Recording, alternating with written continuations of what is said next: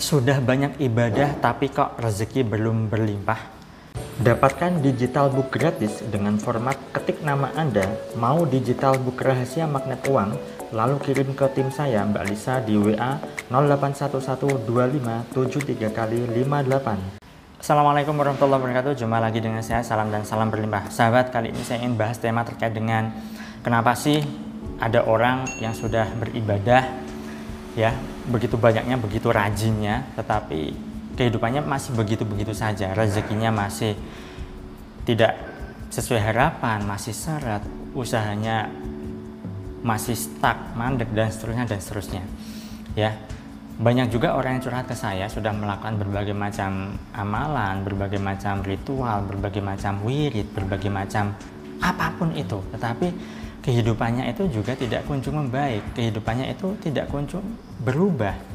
Nah, di sini saya ingin membahasnya sahabat karena banyak sekali orang yang mereka dikiranya hanya melakukan ibadah A, ibadah B, sholat duha, sholat tahajud bagi ada yang muslim, sedekah dan seterusnya dan seterusnya, lalu tiba-tiba rezekinya berlimpah.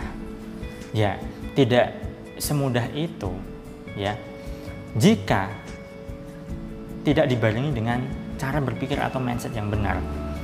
Karena bagi orang-orang yang mabuk amalan mabuk ibadah yang tujuannya adalah untuk menarik rezeki yang tujuannya adalah untuk hal duniawi mereka itu tidak paham konsep yang namanya rezeki itu seperti apa. Anda perlu mengubah mindset Anda mengubah cara berpikir Anda jika mungkin selama ini Anda sudah beribadah begitu rajinnya, Anda sudah melakukan berbagai macam amalan begitu banyaknya, sehingga Anda sangat-sangat kelelahan seolah-olah seperti itu, tetapi Anda masih merasa rezeki Anda seret, ya, uang itu susah, ya, usaha Anda gagal terus dan sebagainya dan sebagainya, maka mindset itulah yang mengerem Anda untuk bisa menarik rezeki berlimpah. Karena keberlimpahan itu dimulai dari pikiran Anda, perasaan Anda, dan batin Anda, sahabat. Ketika batin dan pikiran Anda serta perasaan Anda sudah selaras, Anda berpikir bahwa rezeki Anda berlimpah, ya. Tetapi perasaan Anda merasakan bahwa rezeki Anda tidak berlimpah, Anda merasa susah rezekinya, Anda merasa syarat rezekinya dan sebagainya. Ya, itu yang malah menghalangi Anda karena tidak selaras, tidak sinkron.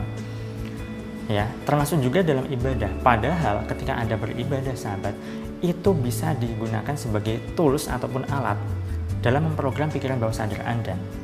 Ingat sahabat, pikiran bawah sadar kita itulah yang mengendalikan kehidupan kita. Nah, ketika kehidupan kita sudah baik, maka pikiran bawah sadar otomatis baik. Sebaliknya, kalau misalnya pikir, uh, kehidupan Anda itu tidak sesuai dengan apa yang Anda harapkan, maka bisa dipastikan pikiran bawah sadar Anda itu juga tidak sesuai dengan apa yang Anda harapkan. Anda inginnya A secara sadar, tapi pikiran bawah sadar Anda menginginkan B, ya sudah. B itulah yang terjadi. Ketika Anda berpikir positif tapi perasaan Anda ya negatif ya bad feeling ya tidak tidak mungkin bisa. Nah, saat Anda melakukan berbagai macam ritual itu kan positif, tetapi perasaan Anda belum ada keyakinan, masih ragu, anda masih apa namanya mempunyai mindset-mindset yang keliru, cara berpikir yang tidak benar, ya sudah, mindset Anda itulah yang mengarahkan pada kehidupan Anda. Mungkin Anda selama ini bekerja keras, usaha mati-matian, tetapi jika masih ada program bahwa uang itu tidak dibawa mati, ya, orang kaya itu pelit, orang kaya itu sombong, maka itu yang berdampak, sahabat.